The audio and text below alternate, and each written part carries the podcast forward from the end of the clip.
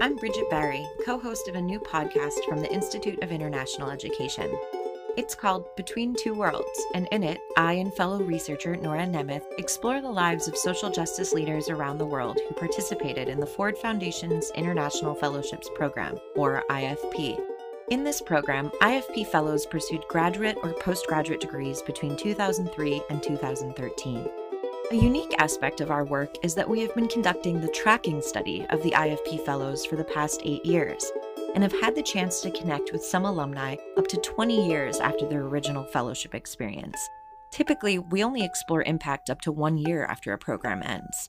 And in this process, we've gathered quite a bit about life in today's world as a global citizen, both the challenges and the incredible opportunities that the fellowship experience opened up for the IFP Fellows. We're excited to share some of the stories of these fellows and how the program impacted their lives. Cisco Rendon, an alumnus from Peru, said his fellowship unlocked a new level of understanding about his place and possibility in the world. La beca Ford ha la llave que me ha abierto it was a Ford scholarship. It has been the key that has opened up another space that was completely unknown to me where I could walk on my own two feet. It was like, take the key and you'll see what you can do. We spoke to Cisco and over 50 IFP alumni, many of whom have also shared intimate stories of who they are and what they accomplished after their IFP fellowship experience. We'll be sharing more of these alumni stories later in this episode and throughout the series. Very new this year was our decision to share our data highlights by using this podcast format, which lets us share reflections from the alumni in their own voices where possible. After our 2015 Global Alumni Survey, we realized that approximately 13% of the IFP alumni were living outside their country of origin. Up until this point, we had been focusing our efforts on measuring the impact of alumni living within their home countries. And this wasn't necessarily unintentional, but informed by the way that most international education evaluations are conducted. This was even a topic of consideration of IFP in its early days, when staff responsible for the conception, design, and implementation of the program posed the following questions what can a close examination of a program such as this reveal about the challenges of creating and implementing programs that are simultaneously local and global? In an era when the discourse of higher education is saturated with internationalism, can IFP help us to refine our understandings of that term? This comes from the IFP publication titled Origins, Journeys, and Returns, the final section, titled Returns, was where the program discussed the importance and significance of returning to one's home country for program impact. While considering alternative possibilities for the alumni, the final consideration was that, above all, a return home would help develop local economies and contribute specialized knowledge to the industries of participating IFP countries, predominantly located in the global south. But we have since wanted to learn more about the 13% of alumni who chose to stay abroad, and we wanted to know things like what brought them to where they live now. Do they still connect with their home community? What does life look like where they are now? What's the impact they're having and on whom? Do they remain committed to social justice?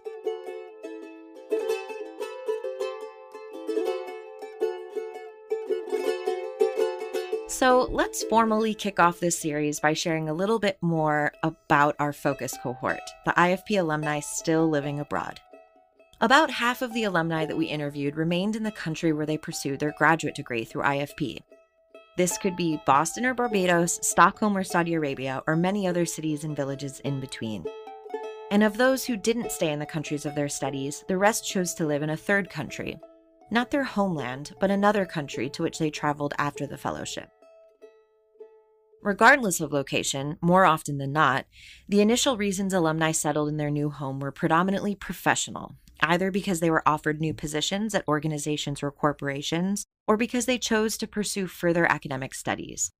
Camilo Pajuelo, who received his master's during his IFP fellowship at the University of Helsinki, was invited to stay in Finland to pursue a doctorate in musicology.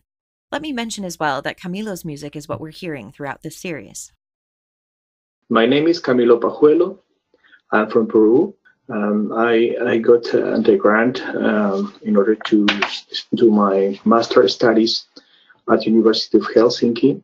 Um, this was in 2003. I finished my master studies in 2005. Um, then I, I, I, decided to continue um, with my doctoral studies.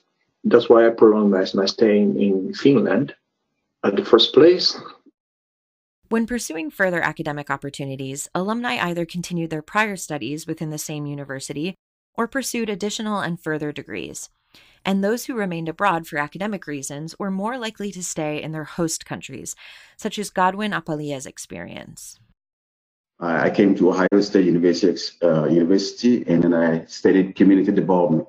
I my fellowship was for my master's degree, uh, but so by 2004, when I was completing my master's degree, my researcher advisor asked me to stay for the PhD, and that's how I stayed here. For a second point, when studying abroad for work, many alumni found positions in their fields of social justice at NGOs or humanitarian groups, or within government, media, or academia. Alok Gupta from India, while studying in China, got an offer from China Global Television Network, where he's working now. Another alumna, Huma Khan, also from India, received an offer to work in South Sudan. Then I came to South Sudan in 2018 as the Senior Women Protection Advisor, and here my main role is to work with parties conflict on elimination of sexual violence. There were also a number of fellows who cited personal reasons beyond career for their decision to remain abroad. According to our data, women were more likely than men to move for marriage or to support their partners' careers. While there were a few men for whom their wives' careers or marriage brought them to their current country of residence, it was overwhelmingly women who were motivated by personal reasons to make the move. Alumni Aline Sariva Okelo and Roma Mukarama shared more about their experience. So I have to make decision whether I will be in Indonesia and my husband in Jeddah, or I give up everything in Indonesia and go to Jeddah with my husband. And then finally, after long time of thinking, I decide to go with my husband mm-hmm. here to Jeddah. And now I work for Indonesian School of Jeddah that was Roma, an Indonesian alumna who currently resides in Jeddah, Saudi Arabia, with her husband. Next, we will hear from Aline. So I'm Mozambican. Uh, I was studying in the Netherlands. There, I met my current husband. So we got married in Mozambique, and he, he had work in South Africa, and that's how I came to move into South Africa. Mm-hmm. And then uh, East Kenyan, so actually, at the moment, we moved to Kenya because after the PhD, you also got an opportunity on this side. So currently, we are all living in Kenya. Okay, so as we've heard, the reasons for staying abroad can be extremely varied. Some of the alumni even said they had wanted to return home, but local conditions were making it difficult for them to do so. Alok Gupta, who we heard from earlier, had this challenge when he tried to return to his media job back in India, covering the impact of environmental politics on rural communities. Here's Alok. Right. So basically, my role was to uh, see how environmental policies and the science policies are affecting the rural communities. So I worked for uh, that organization to three years. But from 2013 to 2015, the media landscape in India was going through transformation. So there was rise of nationalistic media, and they wanted to uh, hear only stories that are positive about the government. My previous work of you know uh, of comparing policy and how it is working on the ground, like it was getting severely affected. Alumna Tyra Firdo, also working in media, said she faced similar pressures when she was working in the Indian side of Kashmir on a new production. Here's Tyra. So for me, I think also like uh, when I was working in Kashmir on the documentary film that I did, um, I mean, it became a personal reason to leave because I came under um, immense um, pressure and threats. So for me, like leaving altogether what I had invested in. I was a documentary filmmaker, right? So I, I, that was my passion, and it came to my personal safety and safety of my family who are still there. So I think I don't know if it would still, you know, count as a personal reason, but it did become a personal reason at a point that where I couldn't work in Kashmir anymore. So um, I think like it's it's a mix of both, just to kind of flag that. Another perspective to share comes from the alumni who live abroad because of difficulty finding work in their particular field or industry in their home countries. Cisco, the Peruvian we heard from earlier in this podcast, got his PhD in geography during the fellowship. But Peru's geography field is, as he said, practically non existent. Samahir Swaiti, another alumna, said she'd like to do more at home for Palestine, but cannot. I would love to do more for Palestine Palestinian community, but it's it's difficult. I don't know how to do it. I've, you know, I, you know, I'm happy to volunteer even to do anything, but it's like the skills I built and the knowledge I built. There is a huge gap, huge mm-hmm. gap between between what I can do and what I've learned and what I'm doing, and in Palestine. And how to bridge that is very, very, very difficult. There is no something called research nurse. Mm-hmm. There is no research infrastructure in Palestine. So how can I, you know, I can teach, I can build um, a curriculum for them, help them to understand research more.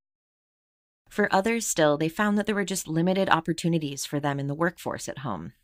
So when I came back in 2012 uh, September, initially I struggled to get into the job market again because of uh, the uh, basically development works are squeezing in India. So that was the challenge for me. Then in Perestroika time, uh, all you know, all jobs were shut and so I have to change my career to to become a teacher of computer science. And finally, was the discrimination some alumni said they faced when trying to pursue certain jobs back at home. Margarita Huayhua from, is from Cusco, Peru, from a Quechua village. She received her doctoral degree in anthropology from the University of Michigan Ann Arbor in 2010. Since then, she has written extensively on the topic of social hierarchies in the Andes, and had originally sought work as a professor in Peru to be near family. In conversation, Margarita shared the following I tried to find a job position, either in Bolivia or Peru, without much success. I guess my title of doctor seems too much for them because a person like me, coming from a Quechua background, didn't fit the norm of Peruvian elites who work within the universities. Pamela Molino Toledo is deaf and originally from Chile. She received her master's degree in disabilities and human development from the University of Illinois at Chicago in 2007. Prior to starting her position as disability specialist at the Organization of American States, she was unable to find paid work in her area of expertise in Chile. She spoke with us via an interpreter. The reason why I left Chile is because I would help voluntarily the government in Chile to create laws and public policies to be inclusive for people with disabilities for free. But they wouldn't offer me a paid job. In Chile, we have no opportunities at this level of labor for people with disabilities. We always expect to look down at people with disabilities. Always. Because there's no opportunities for me. There isn't in Chile. We sought to understand whether alumni had felt pushed out of their home country and therefore unable to stay, or pulled toward their new communities. It's hard to say either way, as a decision so large is often too complex to boil down to just one factor. But these 60 alumni gave us a peek into the difficult decisions they've had to make and the reasons that can influence that decision. Join us again when we share further discoveries about the IFP alumni living abroad Next time, we'll focus on their social justice work and how remaining abroad has opened up opportunities to transfer skills in newly impactful ways. I'm Bridget Barry. Our program was produced by Bridget Barry, Nora Nemeth, and Mirka Martel. Today's episode was edited by the Brooklyn Podcasting Studio and Brand Stories Studios in Manhattan. Music featured throughout was composed and performed by IFP alumnus Camilo Pajuelo. Special thanks today to the IFP alumni featured in this episode Cisco Rendon, Camilo Pajuelo, Godwin Apalia, Alok Gupta, Huma Khan, Roma Mukarama, Aileen Sareva Okelo, Henry Omokwe Dong Uchitoti, Tara Ferdus, Samahir Switi, Bikram Mohapatra, Evgenia Kochinka, Margarita Huayhua, and Pamela Molino Toledo. Additional thanks to Cesar Maldonado, Jody Sanger, and me, Kyle Cox, for lending their voices to today's episode. Between Two Worlds is part of the Ford Foundation International Fellowships Program Alumni Tracking Study, led by a team of research and evaluation experts at the Institute of International Education. Our website is iie.org forward slash between two worlds, where you can listen to each episode of this series and access past research conducted within the study.